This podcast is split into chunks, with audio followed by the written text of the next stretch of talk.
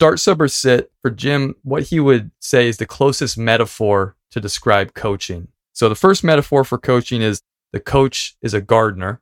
The second option is the coach is a carpenter. And the third option is the coach as a painter. The painter, I'm not sure how that plays a role in my coaching. That's what I, I said it immediately. It didn't compute at all. Does not see it as an art. He does not as an art. He needs analytics and relationships. His players that see the game artistically, they struggle at times.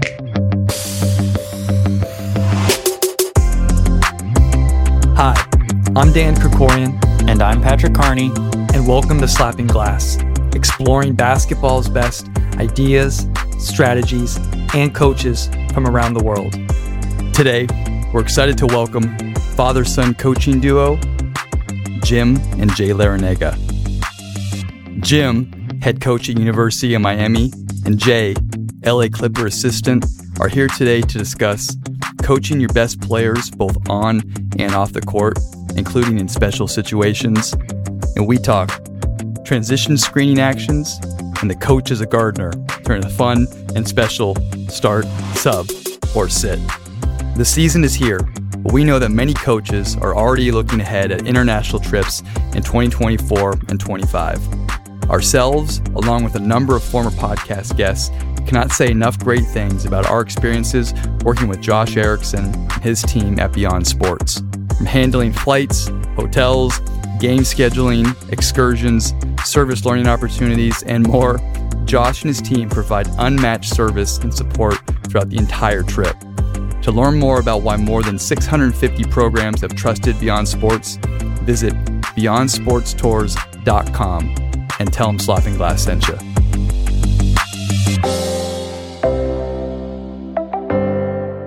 And now, please enjoy our conversation with coaches Jim and Jay Larrañaga. Coaches, thank you very much. I know you're very busy, you're traveling preseason. Thanks for taking the time to speak to us today. Thanks, guys. My pleasure.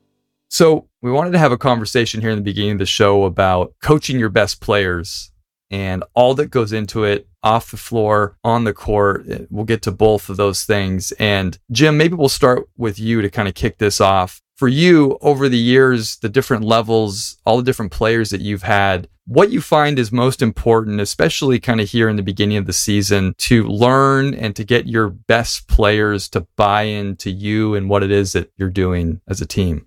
What's been my routine is during the summer before the upcoming season, I evaluate not only my team, but our opponents. So I want to study the rosters that we're going to be playing against and then look at my roster and look at my best players and see how we can take advantage of it. I'll give you an example. Two years ago, when I looked at the ACC, every team had a bunch of huge guys seven foot, 6'10, 6'9. Half their roster were guys over 6'8. And we only had one guy on the team that really was going to play that had any kind of size. His name is Sam Waardenburg, and he's 6'10, weighed 215 pounds. But the key with Sam was he had a 6'5 wingspan. He had alligator arms. So if you take a look at that kind of player, and you say to yourself, okay, he is a key player for us to be successful. How can we take advantage of what he does do well? He's not a post up player.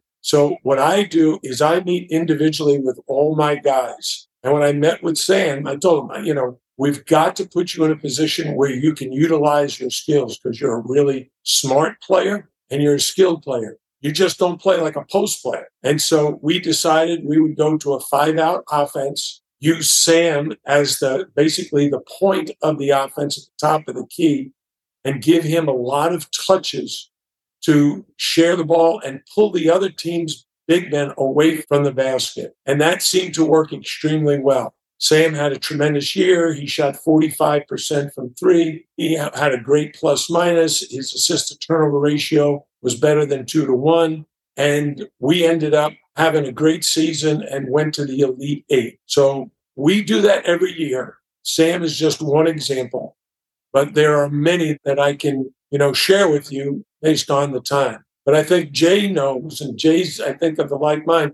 You got to put your best players in the position where they can play their best.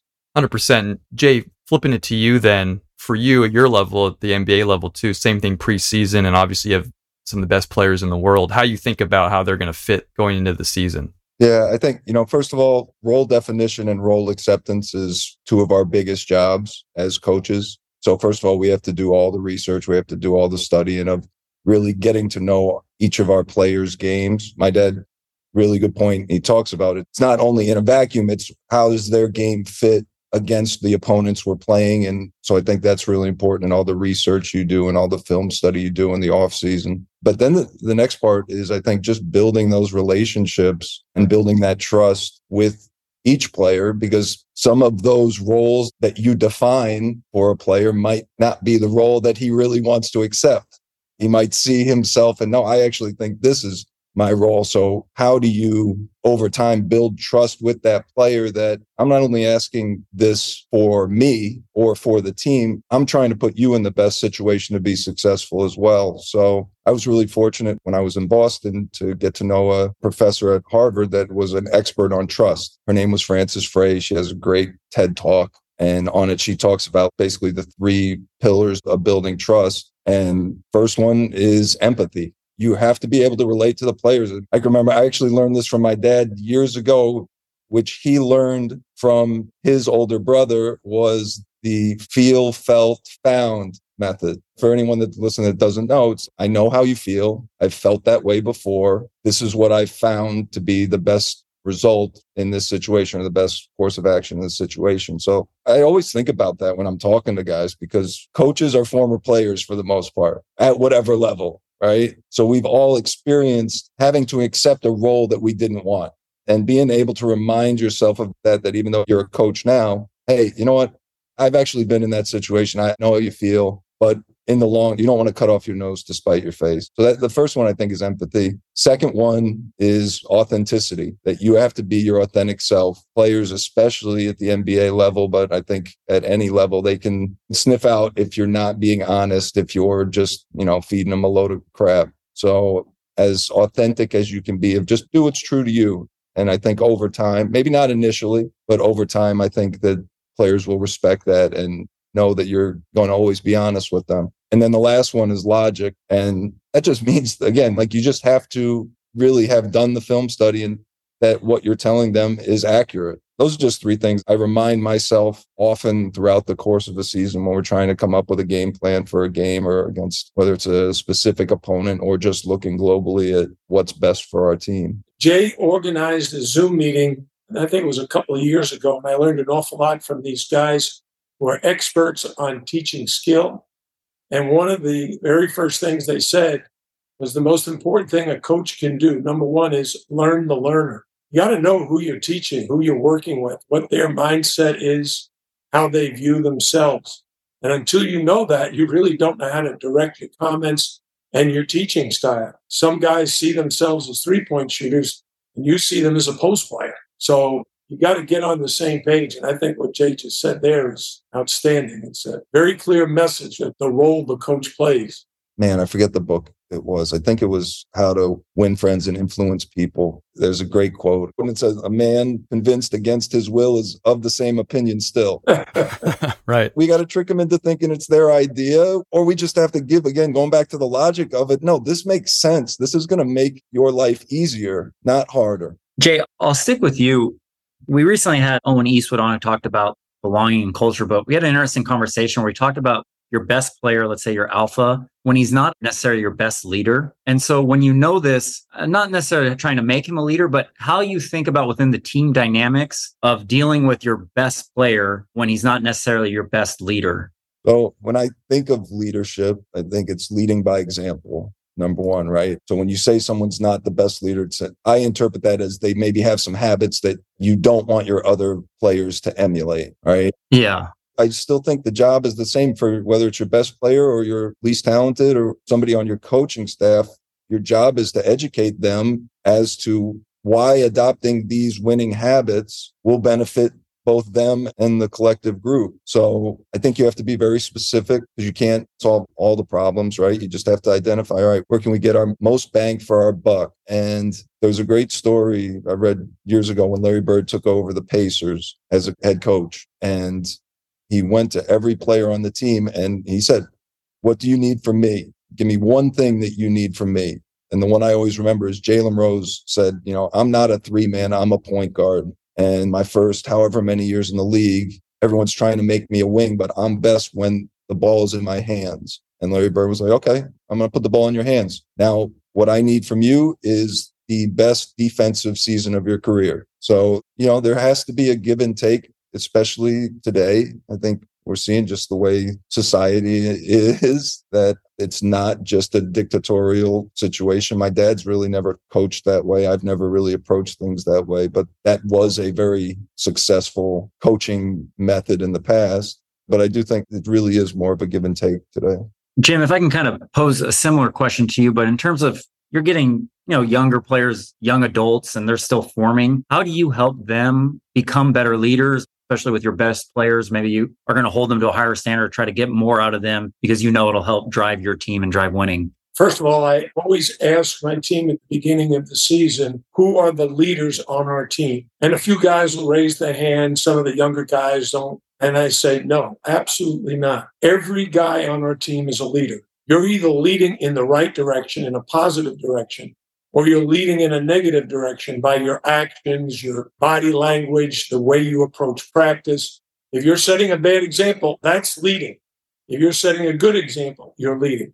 And you know what the most important job of any leader is? To create more leaders. You want guys who believe in themselves, who want to put themselves on the line and lead. I had a team. This is very, very simple when you talk about leadership.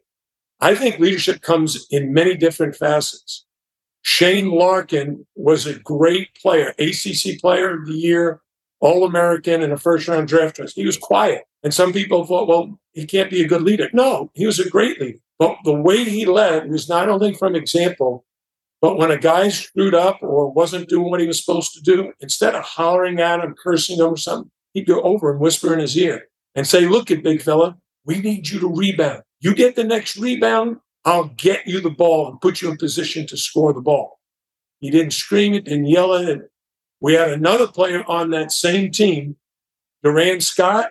He was the opposite. He was vocal, in your face. If you were playing lazy basketball, he'd come right over to you and say, You're not playing the Miami way. You either pick it up or get off the court. Those two guys led us to our first ACC championship because they balanced each other out and created leadership that I needed.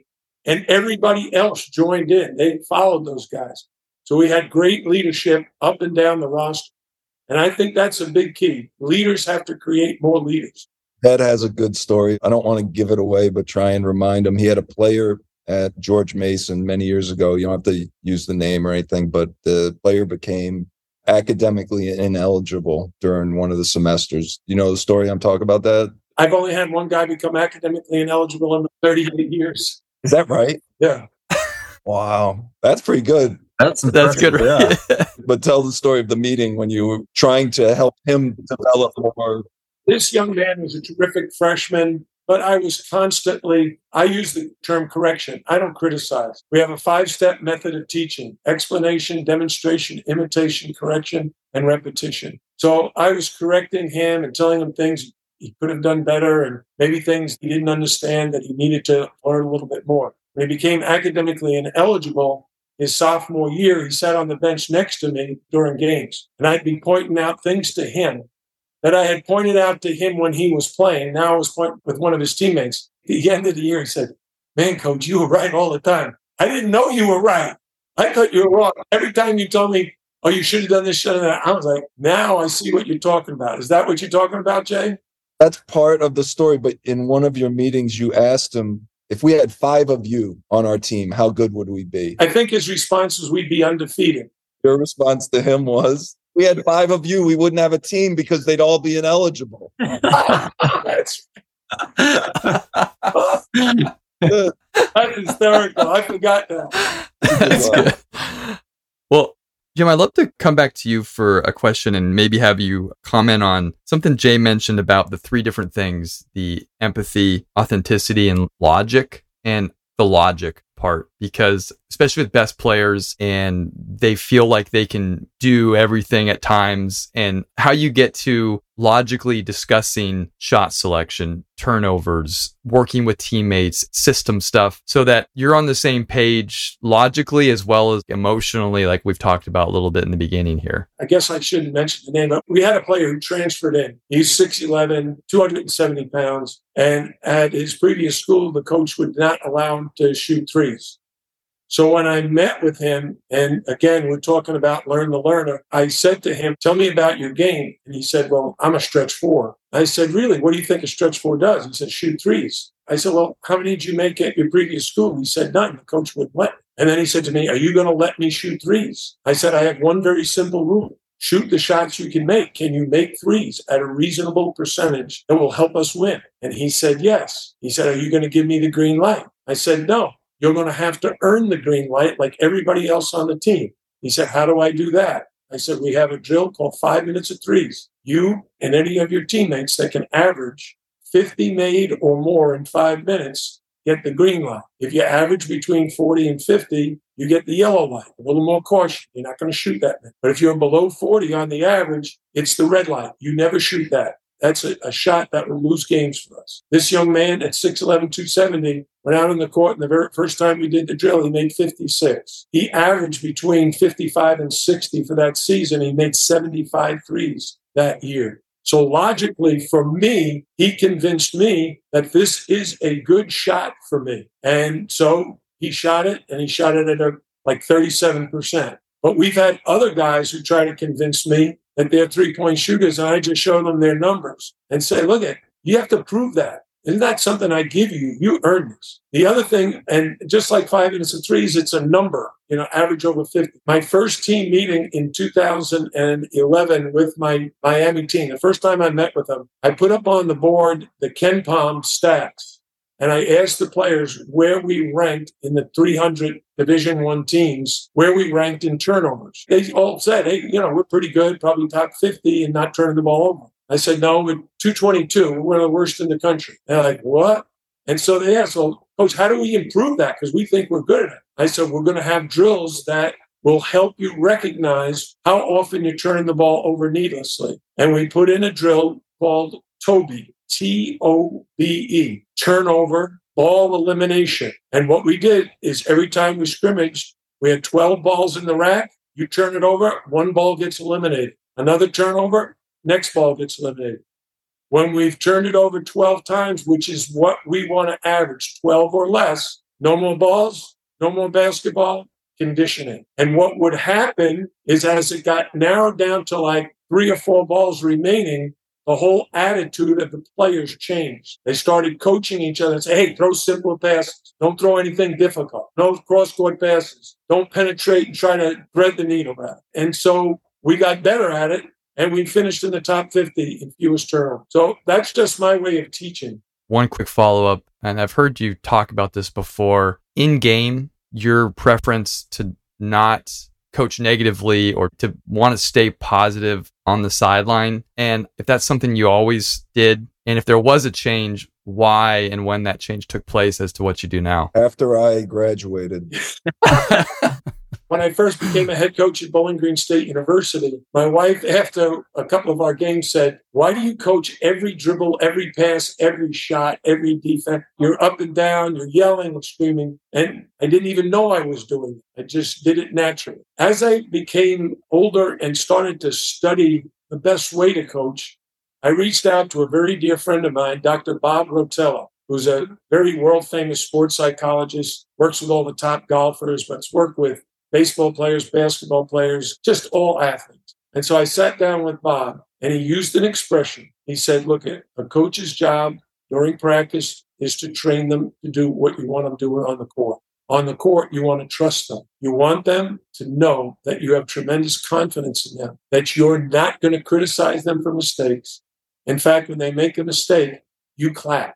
Be a cheerleader because you don't want them looking over at you, wondering if they're going to get pulled out of the game or that you're angry with them or something like that. And so I made a conscious effort to try to follow Dr. Rotella's instructions to train and practice. We work really hard, but I'm very, very positive. I try to build confidence. And then the second is to trust them during the game. Everybody sees me now and says I'm really cool, calm, poised on the sideline, but that took a long time. Jay never felt that poised. I was screaming, and hollering back in those days. So I'd say I'm generally a pretty positive.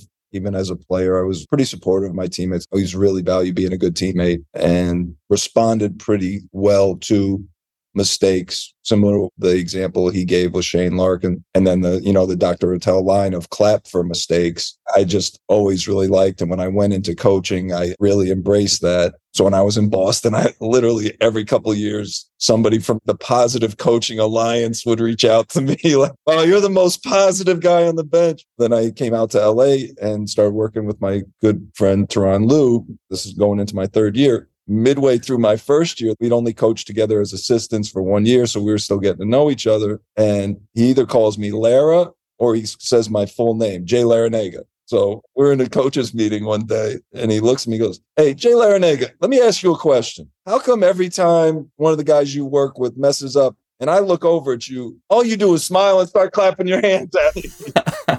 see Lue, I'm supposed to clap for mistakes, you know, just trying to get on to the next play as fast as possible. And it took him a while to adjust to my positivity. Unique, an absolute must, the most helpful and highest quality coaching content anywhere. These are some of the comments coaches are using to describe their experience with SG Plus, from NBA and NCAA championship coaching staffs to all levels of international and high school basketball. SG Plus is designed to help curious coaches discover, explore, and understand the what, why, and hows of what the best in the world are doing. Through our searchable 650 plus video archive on SGTV, 100 plus deep dive newsletters, coaching roundtables, private community app, and most recently, our in person Las Vegas Summer League Coaches Social, SG Plus aims to connect coaches to helpful people and information one drop coverage foot angle breakdown at a time. For more information and find out more about staff rates, visit slappingglass.com or email us at info at slappingglass.com today. When we look at your best players, how do you think tactically from an offensive standpoint about your team's offense? Is it more so trying to let's run a lot of stuff through them versus understanding, hey, we're going to just put in emotion, whatever, and the cream will kind of rise to the top. And I texted you guys this morning because it's a topic that my dad and I like talking about a lot. It's almost like system versus scouting, whether it's your defensive system, we're no middle, we're no baseline, whatever, or no, we really scout the opponent and we guard tendencies. And then on the offensive standpoint, that's also, it's not only scouting the opponents, it's scouting your own players. And are we running a, the flex? Are we doing this? Or are we really trying to get our best players in the positions that they are most successful. So I think it's important just to have that conversation as a staff of what are we doing and does our system complement those guys? Do you guys think about, you know, the skill player X, he's really good in these spots. So it's like, let's just run a lot of stuff, get into this versus he's going to find his spots within the offense. We just got to empower him to do so a lot of our coaching philosophies comes from our experiences as players. And so i played 12 years overseas at a really high level with some really really good players but i was a shooter and i really needed my teammates help to get shots. My best years were when the coach was very specific of okay our out of bounds plays are, are going to be for our shooters. Or we have to remind ourselves, all right, ATOs, you know, with a lot of NBA teams, all right, ATOs, we're going to get our shooters going. The most frustrating thing for me as a complementary player, and I think that's really important, we're trying to build a system around our best players that our other players that we need to win the game still enjoy. And the most frustrating games for me throughout my career is if we get it down early or, you know, the other team gets a slight lead and we immediately started going high pick and roll because our best player was a point guard. And we all knew last five minutes of the game, that's what we were doing. But as a complementary role player, if you start going high pick and roll five minutes into the game, oh, it's really hard. So I always try and remind myself of that. Hey, we have to keep everybody engaged. We want to create good teammates, right? Like that's the most important thing. And your style of play can either help that or hurt that your access to analytics. So when the analytics are coming back saying just go to your best player in these spots every time, how's the coaching staff? Are you kind of fighting that or thinking about that too? When the analytics say maybe these plays aren't great, but like you said, it highlights our complementary players and it keeps them involved for the whole course of the game. I would say I was lucky enough to have a conversation with Michael Jordan one time and talking about defensive strategy. It was actually defensive strategy against LeBron. And what do you do? We're talking about it with Jokic now, right? Do you just let them score as much as possible, or are you more concerned with not letting the rest of the team beat you? And Michael Jordan says you just got to take away all the role players. The role players are the ones that you know are going to end up hitting big shots, like Bruce Brown, my dad's player, Bruce Brown, how important he was in the finals, and the other role players throughout their great run. But he had a line. He's like, you know, if you make me score every time, I'm not going to score like 100 points. You know, I can get probably like 80, you know, 85, but I'm not going to get enough to be able to beat you. he was dead serious, and I was like, oh, all right, I believe you. Jim, if I can throw the same question to you, you mentioned at the beginning, you know, you'll scout all your opponents and understand where maybe your strengths will be. But when you then think about your offense and your best player within that offense. Okay. So in the beginning of every year, I explain to the players what our offensive goal is, and that is to average 75 points or more. And we break it down very simply is there's five positions on the court. Each position should average 15. That would give us 75. That doesn't mean those 15 points come from the same guy. It could. You're a starter. You're a great player. Isaiah Wong this year averaged over 15 a game. So he took care of that two guard position. But we have a player who averages 10 at the three guard position. We need a guy coming in off the bench who can get five or six points to help us. So we make it very, very clear to our players that the offense has to be balanced. We want good shots, both inside and outside. And we've used analytics since the time I started coaching. When I was an assistant coach at Davidson College in 1971 72 season, we were using plus minus. I focused on the number one.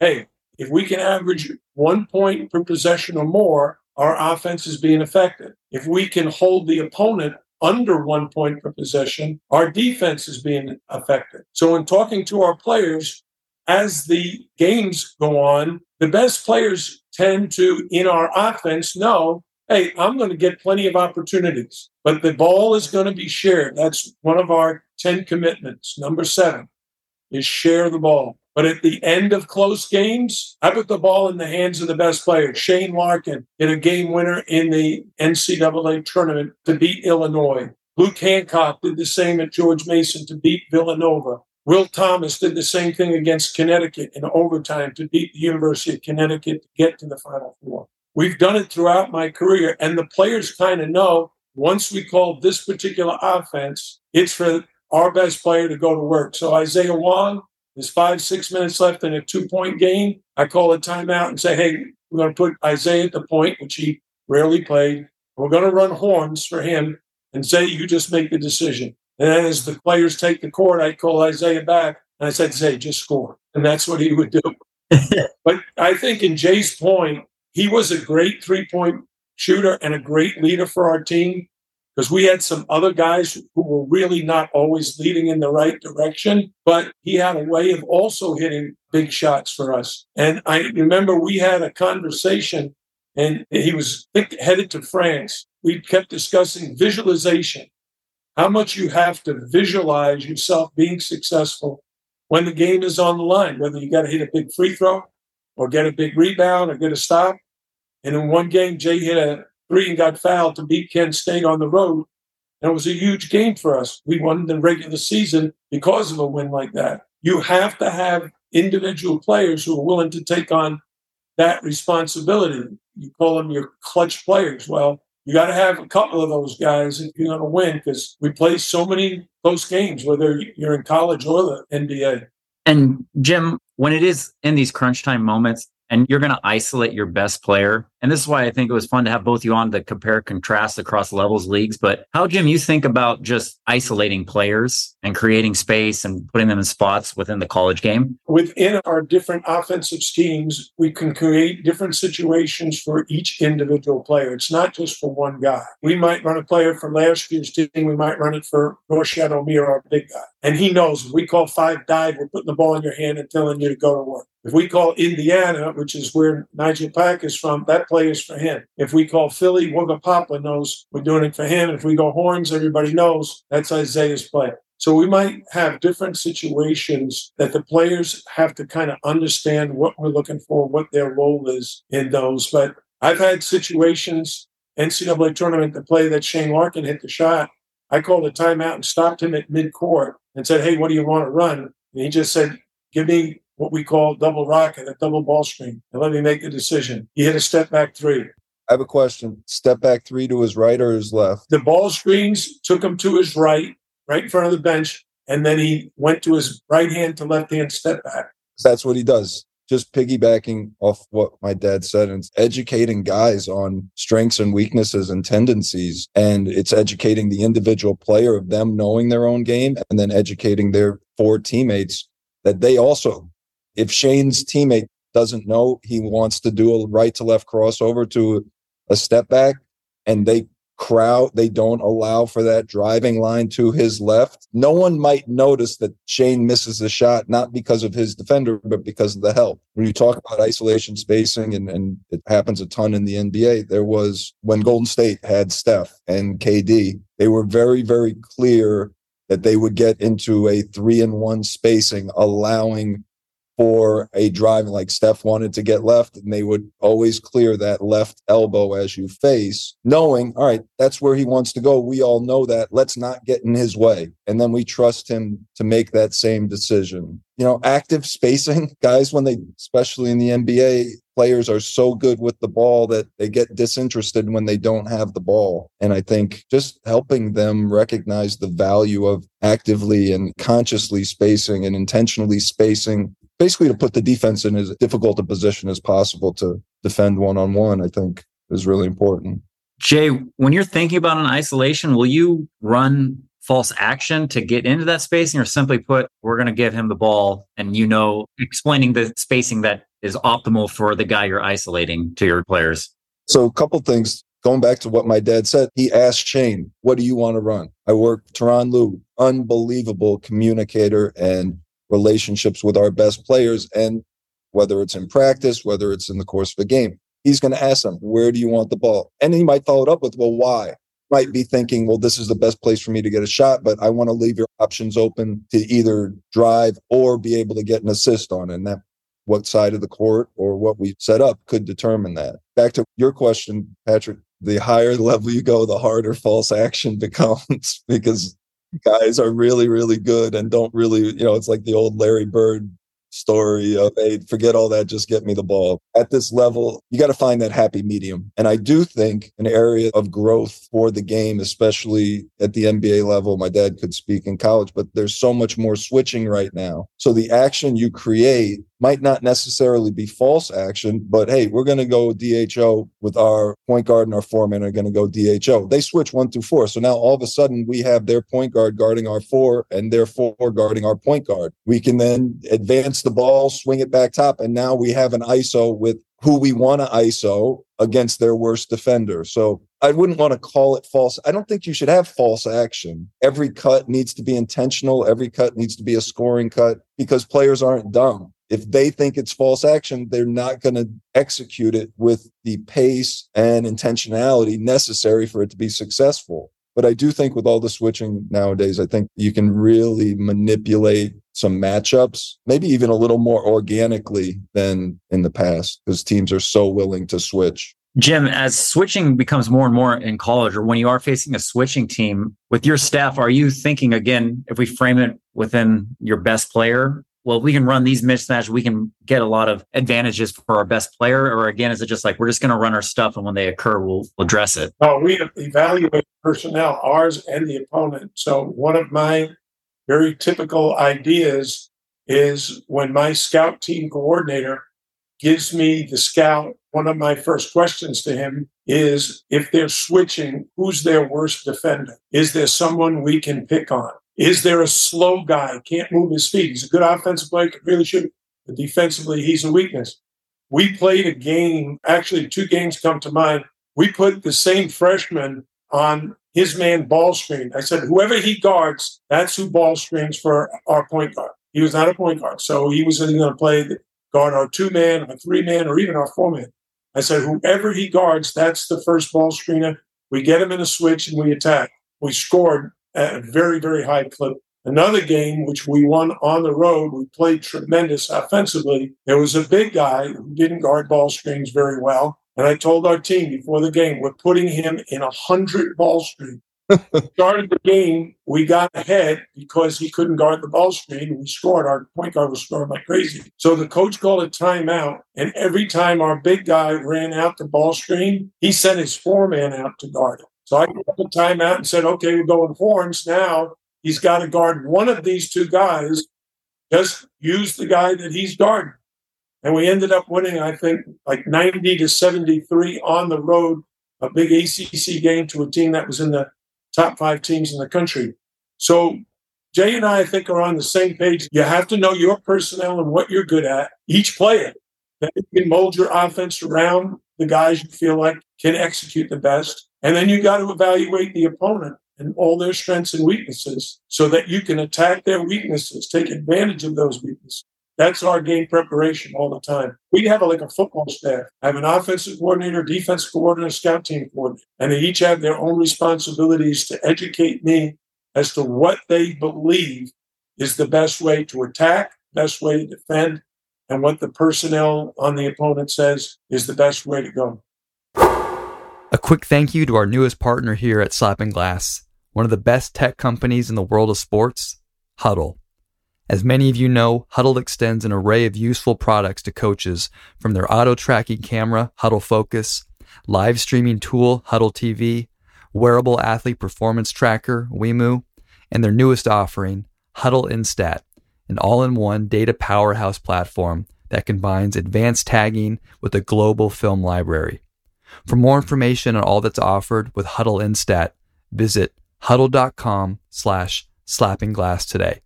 Coaches, this has been awesome so far. We want to transition now to another segment on the show, kind of a lightning round segment that we call start, sub, or sit. And so, how this works is we give you a topic and then three different options and ask you to start one of the options, sub one of the options, and sit one of the options. Since we've got both of you here on the show, we're going to do kind of a special edition of this. Sometimes we've called it the newlywed game where we're going to ask one of you what they think the answer for the other one will be and then we'll check back in to see how close they were. So we'll really see how close this uh, father-son relationship is. You guys know when jay was eight years old he sat next to me watching video breaking down tape. So he's done this for 40 years I, don't, I was eight years old. I don't know if there was video. Or... it was VHS tapes. okay. So, this first question, what we're going to do is I'm going to ask Jay the question to what he thinks Jim's answer would be on this. All right. And then Jim will flip it to you and see how close Jay was on the start sub sit. So, start sub or sit for Jim, what he would say is the closest metaphor to describe coaching. So, the first metaphor for coaching is the coach is a gardener. The second option is the coach is a carpenter. And the third option is the coach as a painter or an artist. So start, sub, or sit your dad's order of those. I'm going to go reverse order. I'm going to sit the painter. I'm going to sub the carpenter start the gardener. Okay, Jim, how close was he? Oh, he's spot on because both of us have read Daniel Coyle. You guys know Daniel Coyle, of course. Yeah. In his 52 habits to develop skill, he always talks about you got to plant the seeds. You're a gardener. And then you got to nurture those seeds to help your players develop the right habits. But you then you also have to be a carpenter where, you know, when you're building a table, those legs have to be equal. So it's a lot about the detail. You got to break down the detail. And then the painter, I'm not sure how that plays a role in my coaching. that's what I, I said it immediately. It didn't compute at all. But that's why I sit here. does not see it as an art. He does not. Uh, he needs analytics and relationships. His players that see the game artistically, they struggle at times. Jay, I'd like to flip it back to you on you gave your dads and you were spot on. Would that be the same order for you? You're kind of looking at these. It would be. We see the game very similarly. Jim, I'll come back to you. I'd actually love to ask about your sub, which is the carpenter and making things even. And I guess the process of coaching, you know, that's like that mid season type of thing where you've figured out maybe preseason what you're going to run and how it looks. And then you've planted the seeds, but now you really have to fall in love with, I guess, the process. And for you, over your career, what about that process that you've learned or you love the most? Well, you guys know who Dick Bennett is, the great coach of Wisconsin, Wisconsin Green Bay, and Stevens Point. I learned an awful lot from him. He had 10 affirmations that I converted to 10 commitments of the way we want to play basketball. And I always go back to them. There are five defensive commitments, five offensive commitments. And the five defensive commitments is basically one possession of defense, what you want to do. Five commitments on offense are what you want to do on offense. I'm of the belief that you have to have a very clear vision as the head coach of what you want your team to accomplish. And for them to do that, they got to buy into the vision. The only way they can buy into it is if they can see it. So we have printed boards with the 10 commitments and the players recite them every single day. So when it comes to mid January, February, and we're trying to figure out, hey, about our game, we go back to those things and evaluate. Are we doing the five things we said we were going to do on defense? Are we doing the five things we said we were going to do on offense? And the players can easily understand that because they have to do it every day in practice. Jay, I'm really interested what the role culture plays at the NBA level. We talked to a lot of coaches, obviously Jim included, who, you know, I think they can really build a strong culture. Not that you can in the NBA, but from our conversation, it seems to be a very prevalent piece in the college game. And I'm just curious, what role does culture, culture building, and having a vision play within the NBA level? I think plays a huge role. A friend of mine has a great line intentionally or unintentionally, every organization has a culture each school, you know, universities, athletic programs, professional teams, you're going to have a culture. You want it to be intentional. A lot of people define culture differently and what actually is culture. Like I've heard people say culture is what you're willing to put up with or culture is whatever. For me, this is what culture is. I wrote this down many, many years ago. I said, what I personally believe culture is, is culture is one person deciding what the group will and will not tolerate and the group accepting and supporting that person's right to decide. I think you have to, going back to role definition and acceptance, who's establishing our culture? It really comes down to one person. These are our core values, the habits we're building on a day to day basis. And so somebody has to be willing to set that tone I thought Tim Duncan was a great example of that in San Antonio. And to my dad's point, he didn't do it with a lot of words, but he decided what the group was willing and not willing to accept. And everybody in the room gave him the respect to decide that. I mean, I think it's super important. And I think it's just an ongoing process because it might change. Another friend that has a great line that everything is written in pencil. You know, you have to be willing to change with the times. You have to be willing to change with the different groups that you're going to have, the different teams you have. My dad has his three core values that he bases his program on, and those have maintained really consistent throughout his career. When you talk about culture, I read a book about, I don't know, 25, 30 years ago by Jim Collins called Good to Great. One quote really stood out. I highlighted it. I repeated it over and over again. He said, get the right people on the bus and then decide where you're going. And so I think the number one thing in building culture is with people who are of like minds. Not talking about yes people. I'm talking about people who understand the vision, the values you want to implement. And so I try to hire the best assistant coaches, but they might not be the best basketball minds. I'm looking for people who are like minded with me. My associate head coach, Bill Courtney, I hired when he was 26 years old. He's now 53 and he's bounced around in his journey, but he's fantastic. You go to war with a guy like that because he buys into the vision and he helps you to sell that vision to the players. And then he also recruits those players who he knows and tells the other assistant coaches, hey, these are the guys that'll play well for Coach L. This other guy, he's not going to play well because Coach L's not going to put up with his antics. So you got to build the culture, and it's based on three words attitude, commitment, and class. We want everybody associated with the program to have a positive attitude. You heard how positive Jay is with his coaching, and I am with mine. Commitment means total commitment to being the best that you can be on the court, in the classroom. Guys who want to be students, guys who want to be in the gym. And then the last is class. We want role models. We want guys who behave in a first class manner. So when you can recruit those kind of people, assistant coaches and players, and you surround yourself, that's your culture. It's the people. And it's interesting because everybody has their own recruiting philosophy and their own things in the NBA in the draft, coaches, GMs have certain things they like, certain things they look for in recruiting. I always think Florida State loves big guys, right? They always have a big, huge front line. My dad has had two Final Four teams and they played very, very different styles of basketball. But if you looked at the personalities of the players on the team, they are very, very similar he recruits personalities. He doesn't recruit a specific type of player. He recruits somebody that he wants to spend time with, that he's able to talk on the phone with and build a relationship with. It's one of the really great things about my dad's career is that he's played a bunch of different styles. I played for him. He played fast. He's played slow. He's run a bunch of different offenses, but his recruiting process of identifying the character of people he wanted to be around has been very, very consistent.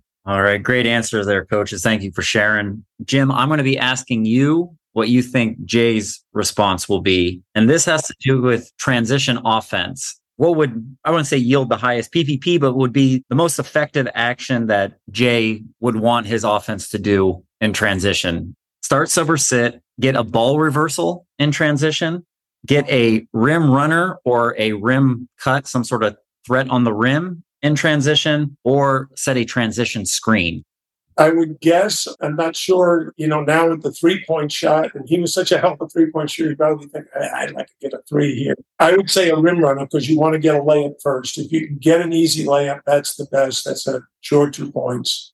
I'd put screening in transition. I'd say that's second for him, and then ball reversal because transition oftentimes is an outnumbering. I've told him and my players throughout my coaching career, basketball is a race. There's about 70 of them. And if you can outrun your opponent more times than they can outrun you, if you can get a layup or open three before their defense is set, that's the best offense. I don't know if you guys know this, but our Miami team the last two years, we've had more points in transition with the highest field goal percentage of any team in the country. And we said that our 10 commitments, the first one is the offensive portion is run for layups and open threes. So I would say first would be rim runner, run for a layup. Second would be get a, a screen in transition and create a defensive challenge. And the third would be ball reversal to hopefully create a closeout.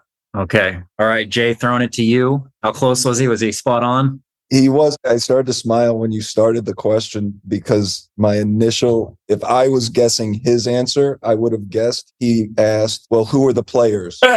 right. that is always the moment he starts talking X's and O's and do you want to do this? Well, he's going back to what we said. Who's my best player? Is he good at that? Or is it, you know, that's exactly what I'd say. I'd say the transition offense is always going to be better than half court offense you know, I've spent a lot of time working with point guards in particular of how quick can we identify? Do we have a number advantage? We have a number advantage, push the ball, ideally with the pass. If not, get it up the court as fast as possible. If we have a number disadvantage, then create a screening action to create an advantage. You know, be patient enough to get some form of a screening action to get an advantage. Could be off ball or on ball. But yeah, that was spot on when he said, Who are your players? When you've had successful transition teams, what has been the makeup of your team? Larry Drew, who I fortunate enough to work with, longtime NBA coach and player, he said, first of all, if you want guys to run, you better pass it to them some. So why does Denver have such a good transition? Because Jokic is going to advance the ball. If you want to have a good transition offense, I just heard someone talking about this, but it's the guys without the ball have to sprint as hard as they can. I think it was Kevin McHale talking on a podcast recently, and it's really, really important. The guys without the ball have to sprint as hard as they can. You're running for layups, you're running for threes, and you're not slowing down as you approach the three point line. You continue to run. And then you need ball handlers that know how to make the right play. Like I say a lot of times, you don't want to outkick your coverage, right? So ball handler's coverage is his wings filling the lane. If he's outrunning them and they're not running fast enough and he's pushing the ball too hard, then the defense doesn't have any choice to make. It's very clear. You have no other options.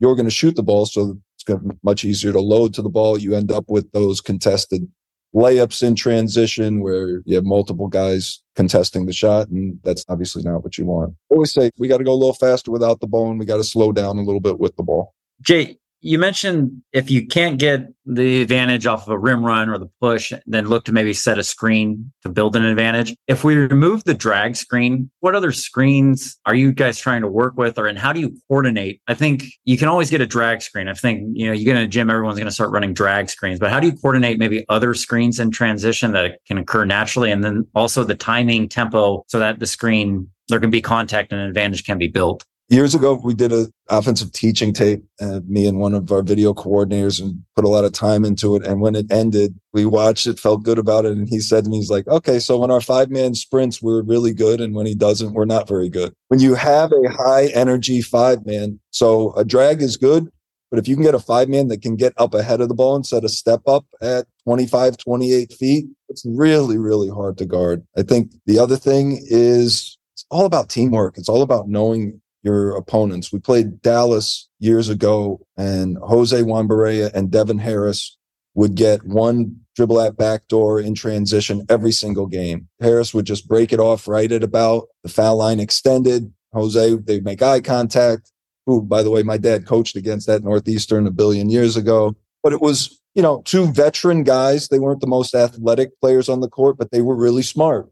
And they used good teamwork to create that advantage. Jim, as you mentioned, you guys one of the best teams in transition. You've also been historically one of the best teams scoring out of the pick and roll with your guards throughout the years. And I just would like to ask the different levels, college and the pros, with the setup with scoring guards in the pick and roll and just thoughts and teaching points on whether it's a drag or whether it's a middle ball screen to really be effective in that pick and roll because you both have coached players that are so effective. And so, Jim, I guess kind of asking maybe you first your thoughts on younger guys and teaching them the art of how to score out of that pick and roll. First of all, the game has changed from when I played. Even though the pick and roll existed back in the dark ages, a lot of basketball then was ball movement, man movement. Because of creation of these individual work guys, they spend a lot of time teaching dribbling and so guys can go between their legs a million miles an hour, around their back and spin and do all this stuff. So what the NBA has done over the years is create more ball screen situations. So whether it be in transition or in the half court, what we do every day in practice, we have a drill called ball screen reads. It's a three on three drill that the defense is going to and we have three offensive players going against three defensive players. We have 12 guys on the team. So you're rotating from offense to defense. And my assistant coach in charge of the scout team is telling the defense what defense to play this particular possession. So he might say, we're going to switch, we're going to show, we're going to trap, or we're going to ice. And so the offensive players have to read that and we then coach it again, I told you, explanation. I'm going to explain how to attack each of those different defenses. Then we're going to demonstrate the veteran players are going to see the defense play each of those defenses. I'm going to explain this is what you should be looking for. And then the third thing is the new players will have to imitate it. The fourth is the coaches then will correct because we'll still make mistakes. And then we're going to repeat it over and over again. So a good example, and I'll use switching because we talked about it earlier. Our expression is boomerang. So if we get a switch, let's say five ball screens and five is going to pick and pop. The five man switched on to our one. He obviously has the dribble so he could attack, but preferably what we really want is him to throw it to the five man, uh, his teammate. The five man defender is naturally going to then try to help. He's going to drop because big guys always drop. They want to get back in the paint. And then we throw it back to the point guard and try to get the big guy on a closeout. So it's the best straight line drive situation. He can also put the ball on the ground. The five man on offense is then cutting, trying to take the little man out of the play so he can't help. And then the five man should work for offensive position or post up position. So each defensive strategy, we have an offensive strategy to combat that. And ball screen reads is a drill we do every single day. So it becomes very natural for our players. Oh, this is, they're switching. Oh, they're showing on this. Oh, they're trapping. And everybody knows what we do against each of those defensive situations. Love that. And I guess Jay, just kick it back to you too on similarities or differences with, you know, some of the most elite guards in the world that you've coached. That's a great drill, by the way. But I think when you look at, I think it's important for coaches is I think your offensive and defensive philosophies need to mirror each other. So defensively, how do you guard? Traditionally, how do we guard a ball screener? What are we telling our guys? And then Doc Rivers used to have a great line. He'd say, you need to hit your man before the screen hits you if you're guarding the ball. So the moment you hear the call, ice, weak, soft, whatever show, you're getting into the ball and you're getting connected to the ball handler, forcing him one way, not getting rejected. So to me, offensively, it's pretty simple. You got to get separation from your defender before you use the screen. The best pick and roll players are the ones that are most patient to get separation from their man and then use the ball screen. When you get a little bit anxious, and it's like we tell our big guys that the communication to me is always wait for me, wait for me, wait for me. Let me set the screen. Ivica Zubac in every timeout. Hey, PG Kawhi, just wait for me. I'll get you open. Because the worst thing that can happen is a, an anxious ball handler leaves early. You get an offensive foul on your big. Now you're in foul trouble. Now he doesn't really want to screen. And I think all of us want to have physical offensive teams, physical defensive teams. The patience in it is really important. And I think just as simple as, hey, you got to get separation before you use the screen, I think is a very simple thing to focus on and is very helpful for the ball handler. Well, guys, thank you very much. You're both off the start, sub, or sit hot seat. You were perfect six for six on your answer. So, all that time spent with your dad at eight years old watching those VHS tapes paid off. So, thank you guys both for going through that. We've got one last question to close the show for you each. Before we do, though, thank you very much for your time today. This was really enjoyable conversation. So, thanks to you both. My pleasure. Yeah, you guys too. It was fun. I like talking hoops. We're going to end with a question that we ask all the guests, and we're going to ask you first, Jim, and then Jay will come back and we'll finish with you. Jim, the question is what's the best investment that you've made in your career as a coach?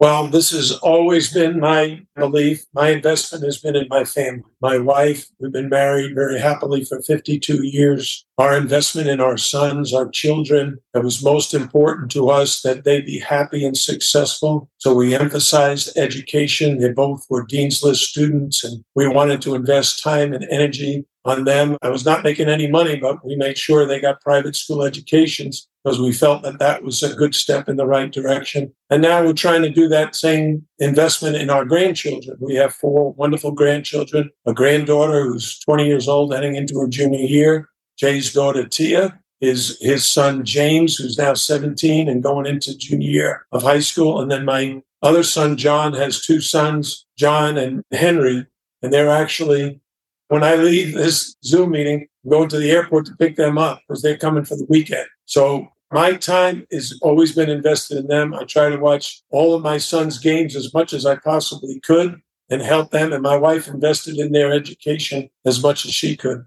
Very well said. And Jay, we'll close with you. I got one wrong. I was playing the newlywed game in my head. I thought he was going to say the pilgrimage he made to Dick Bennett's to spend a weekend with Dick Bennett after Dick Bennett's Wisconsin Green Bay team held our Bowling Green team to like 42 points in a game. So I got that wrong. A quick story which goes along with my answer. I just got back from Croatia visiting Ivica Zubac, and their general manager of their national team is a guy named Jasmin Repeša, who's an elite coach, has coached all over Europe, played against him a bunch of times when he was in Bologna. He's coached Real Madrid, coach. Just, I'm sure you guys know him. I was asking him what influenced his career growing up. And he said when he was a very young assistant, he took a team of young Croatian players in the early 90s to the United States and they did a tour to play against a bunch of colleges. And he said, yeah, we actually went to Wisconsin, Green Bay and played against Dick Bennett. And I kind of shared my story of, you know, how influential he's been on my dad and then consequently on me. And Repeša was telling the story. He's like, you know, we go to Green Bay and, you know, they're warming up and I don't know how to say this, but they had more white guys than we were used to having. on an American team. And so I'm thinking, oh, finally we can get one win on this tour. We get we hadn't won a game. And he said, and they came out and just kicked our butts all over the place. It was the best defense we ever played against. I never even heard of these guys. he said, but Dick Bennett was very giving to him and it was a huge influence on his career and what he learned that day. So for me, I'm going to say when I was a young assistant with the Celtics, I was fortunate enough to go spend a weekend with Steve Clifford. And it was really just two days of learning from somebody and somebody that was just very, very giving and just a great person, very humble. Obviously, he's been very, very successful in the coaching business, but he was just so giving in his knowledge and his experiences. I still, every year, I'll go back and look at my notes from that visit. It had a huge influence on my career.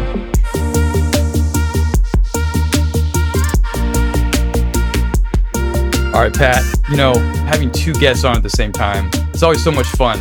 And, you know, especially having Jim and Jay, father son duo, first time we've had that. So that was a lot of fun as well. And then both of them are just such high level coaches and great personalities. And I almost feel like we didn't even need to be here today. We could have just had them log into Zoom and turn the mic on. It would have been a great podcast by itself. Yeah, their dynamic was really entertaining. And I think you mentioned it directly after the pod. I mean, there were a couple times where Jay was asking Jim some follow up so we could just kind of sit back and just have front row seats, but was a lot of fun, really enjoyable. Like we've mentioned, and everybody knows, I mean, Jim obviously so much success, couple Final Four runs with George Mason and now with Miami. And Jay is doing a terrific job, one of the best assistant coaches and coaches in the NBA with the Clippers now. And so the two of their minds together was great to have on. And so you and I, just to kick this off, we talked for a long time, both with the Larrañagas and amongst ourselves about, you know, what to start this conversation about. And we ended up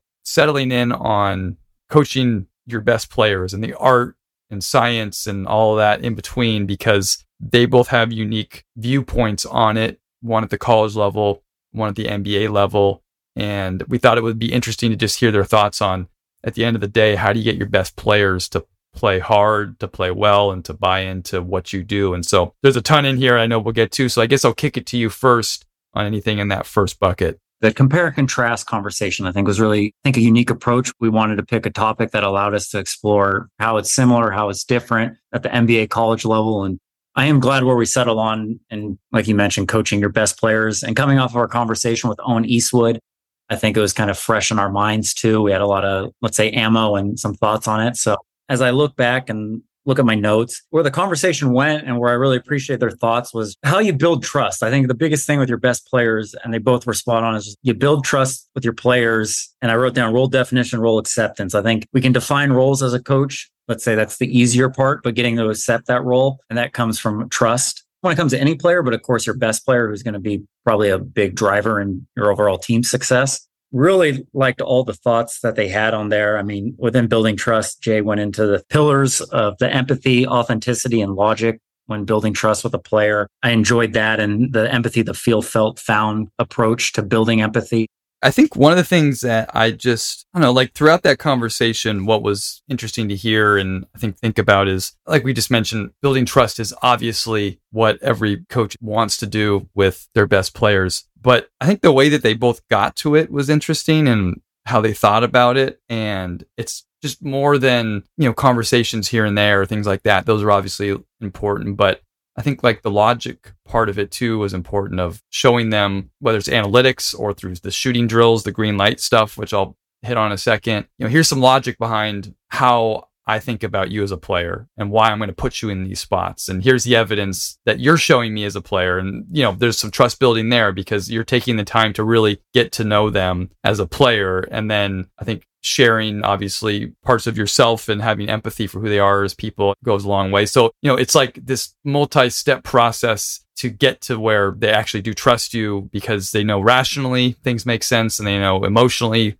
they're safe. And then I think the added part too that I really liked, and Jim talked a lot about it, was just giving them confidence too, is just such a huge part of coaching your best players. And know, we talked about being positive during the game and you know how he's kind of shifted on that throughout his career as difficult as it is for coaches because he just feels like his role is to make sure his best players feel confident, play well during the game, aren't looking over their shoulder, yeah, I liked hearing Jim talk on that change of perspective because it is, like you said, it's a hard balance, but it is true. At that point, in that moment, when you're playing a game, you can't really teach that player anything more or get him any better. That's all done in the practice the days, the weeks before. So why bang your head against the wall or make him look over your shoulder? This is who he is at this moment. And we got to roll with it and we got to just maximize it and let's be positive, encourage. And I mean, you can control it, of course, with the substitution, but you're not going to make him any better or any more skilled at that moment in time. I think as a coach with his perspective of just understanding that and realizing you're going to get more out of the players through positivity than negativity at that moment.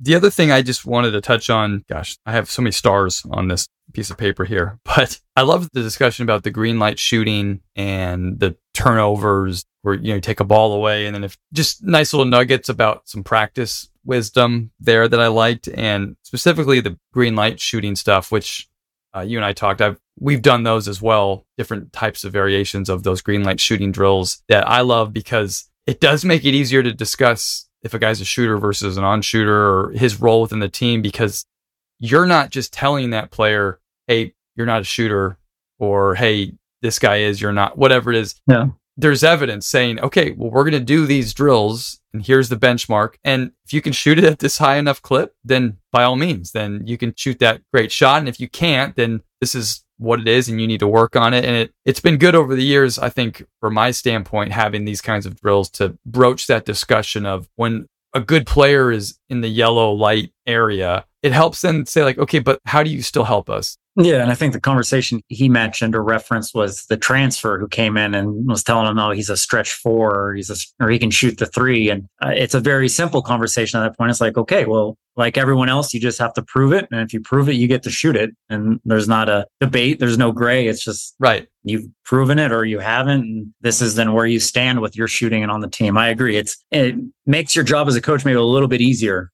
You asked a follow up about culture in the NBA you know, versus college. And that's an interesting discussion in itself. And I think Jay said he had a good quote of, you know, intentionally or unintentionally, your organization has a culture. And I don't remember if that was in start, sub, or sit or in the main bucket, but it, that was a nice quote. Yeah. And I think it was the start sub sit. So it's a good jumping off point. I mean, hopefully I was clear with that question because, of course, there's culture in the NBA and every team has their culture. But I know a lot of our conversations that we have with college coaches, there's really a huge emphasis on their culture. And we always get good nuggets coming from college coaches. So it was fun to kind of throw it to Jay and hear his view and how they also go about creating culture in an NBA organization. For sure. And I guess since we're kind of in star sub sit now, it's always fun the newlywed quote way to play this. they were spot on, six for six with their answers. So they obviously know each other well. I'll start with the one that we asked Jay for Jim about, you know, the coaching metaphors and some background on. I've heard Jim other places kind of discuss those about coaching. And as people can hear, I mean, he's been around the game for so long and has such a great view of what coaching is. And so I've heard him discuss a couple of those before. I think we were trying to figure out the third one, which he ended up sitting the painter or the artist. so we chose that because other coaches have described coaching as kind of being an artist in a sense. So going to his start and his sub, the gardener and the carpenter, I've heard him speak a little bit before on that, and I liked asking him that question again on just you know what it is that a coach is doing every day, and you're planting the seeds of stuff that you're not going to see the results for a long time. Also, him talking about the carpenter stuff too, of just constantly every day the process of sanding down the things that need to be you know worked on, whether it's culture, whether it's X's and O, all that kind of stuff. And for us, this question too, I knew we wanted to get to a kind of a coaching longevity question or just again getting his perspective on being around for so long and being successful and a lifer in this business at this point. I liked how we packaged the coaching longevity question into the, these metaphors and what's fun to hear is and I think that's then when we got into talking about his culture that he's built over the years and his 10 commitments, five defensively, five offensively and the attitude commitment class and recruiting personality. So I think that was what inspired that question. And it was really just cool to hear him talk and get his thoughts on just how he views culture and, and builds it now and what he views his role as a coach is. Before we get to the second one, I'll just give you my miss on the podcast right now. And it was kind of within this conversation. And like I said, we always say miss, not their fault, but just wish maybe we had to have more time. I believe it was in that part where he talked about the trust he had. His assistant coach has been with him forever and, you know, someone that just gone place to place and there's so much trust built up in there. And, you know, you and I talked about this, how there's just some people in whatever circle of coaches you're in, high school, college, NBA, doesn't matter, your coaching circle. There's some people that just over time garner more and more trust and respect amongst their peers for a variety of reasons. And then there's others that, for a variety of reasons, don't or bounce around or you know, don't stick long because of a variety of factors. And I just with Jim having such longevity in this business as a head coach, and Jay obviously now been around a long time too, hearing their thoughts on the characteristics of coaches that stick around a long time and like what they actually do to build that trust amongst their peers so that when a job opens, they're always on the list to call or when someone takes a new job, they're taking that coach with them. And I think it's much more than just we align X's and O's. Like we both know how to teach how to press and trap. It's way deeper than that, obviously. And I think that would have been interesting to maybe go down that rabbit hole a touch too. I agree. Moving on, I'll throw it to you to start, but with the question I asked Jim for Jay on transition offense or any of your takeaways or highlights you had with that start sub sit. Yeah, well, and the little bit behind that question too, you know, Jay's talked before other places as well about transition concepts and thoughts. We had a great opportunity to have breakfast with Jay in Vegas during the NBA Summer League. And at that breakfast had some fun conversation about drag screens in transition. And so we just thought, let's ask him a transition question. And he obviously sees these in the NBA a lot. So I think right away, my first takeaway is just that Jay's very conscious about how to play well in transition. He knows like the numbers, the advantages. First takeaway I'll give you was about if you're not with the ball playing faster, basically like getting to lanes faster. And then if you have the ball playing a touch slower. So it's like this concept of teaching how to read with the ball versus get out and run when you don't have it. That was a really good point. I had that double starred. I stole your point there. Sorry. No, that's okay. That's okay. uh, I like too. I think it was your follow up because then we got into ball screen offense within the drags. And you followed up by asking Jim about how he goes about teaching the ball screens because they've had so much success in Miami. Jay had a great quote too about don't be an anxious ball handler. I think when it comes to setting up the screens, making reads, Jim gave how they taught it with three on three and, you know, forcing them to attack different coverages. But I like Ben Jay's point about the anxious ball handler and helping with decision making because you referenced, I mean, obviously their work with some of the best guard world and what he's kind of noticed and taken away. Yeah. And I think that kind of tied back to our first bucket conversation about giving confidence to your best players. And a lot of times your best players are in the ball screen, you know, or at least one of your two guards are going to be in it. And so I think kind of picking their brain in that section about how they teach how to be great ball screen coaches because Jim's teams historically have been great scoring out of the pick and roll at the college level. And obviously, Jay has coached some of the best you know, pick and roll players in the world. I know one of the other quotes I he was mentioning with the ball handler is to hit the man before he hits you. I like it another approach to creating contact or, you know, setting up, be again more proactive than reactive or you being initiator physicality wise. And we've seen that a lot with the study of a lot of the great international point guards before they get to an on ball, they're going to create that initial contact before the screen gets there so that they're in charge of the back and forth of the physicality. Well, we appreciate Jim and Jay for coming on. We wish them best of luck in their respective seasons. And thanks everybody for coming on. Pat, there's nothing else. We'll do this again next time. That's good. Thanks, everyone.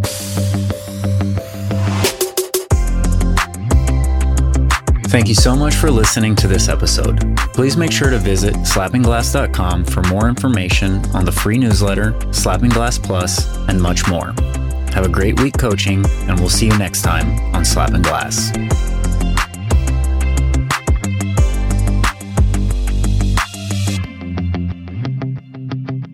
Do we have a name yet for this thing? I have like slapping backboard, slapping glass. slapping glass.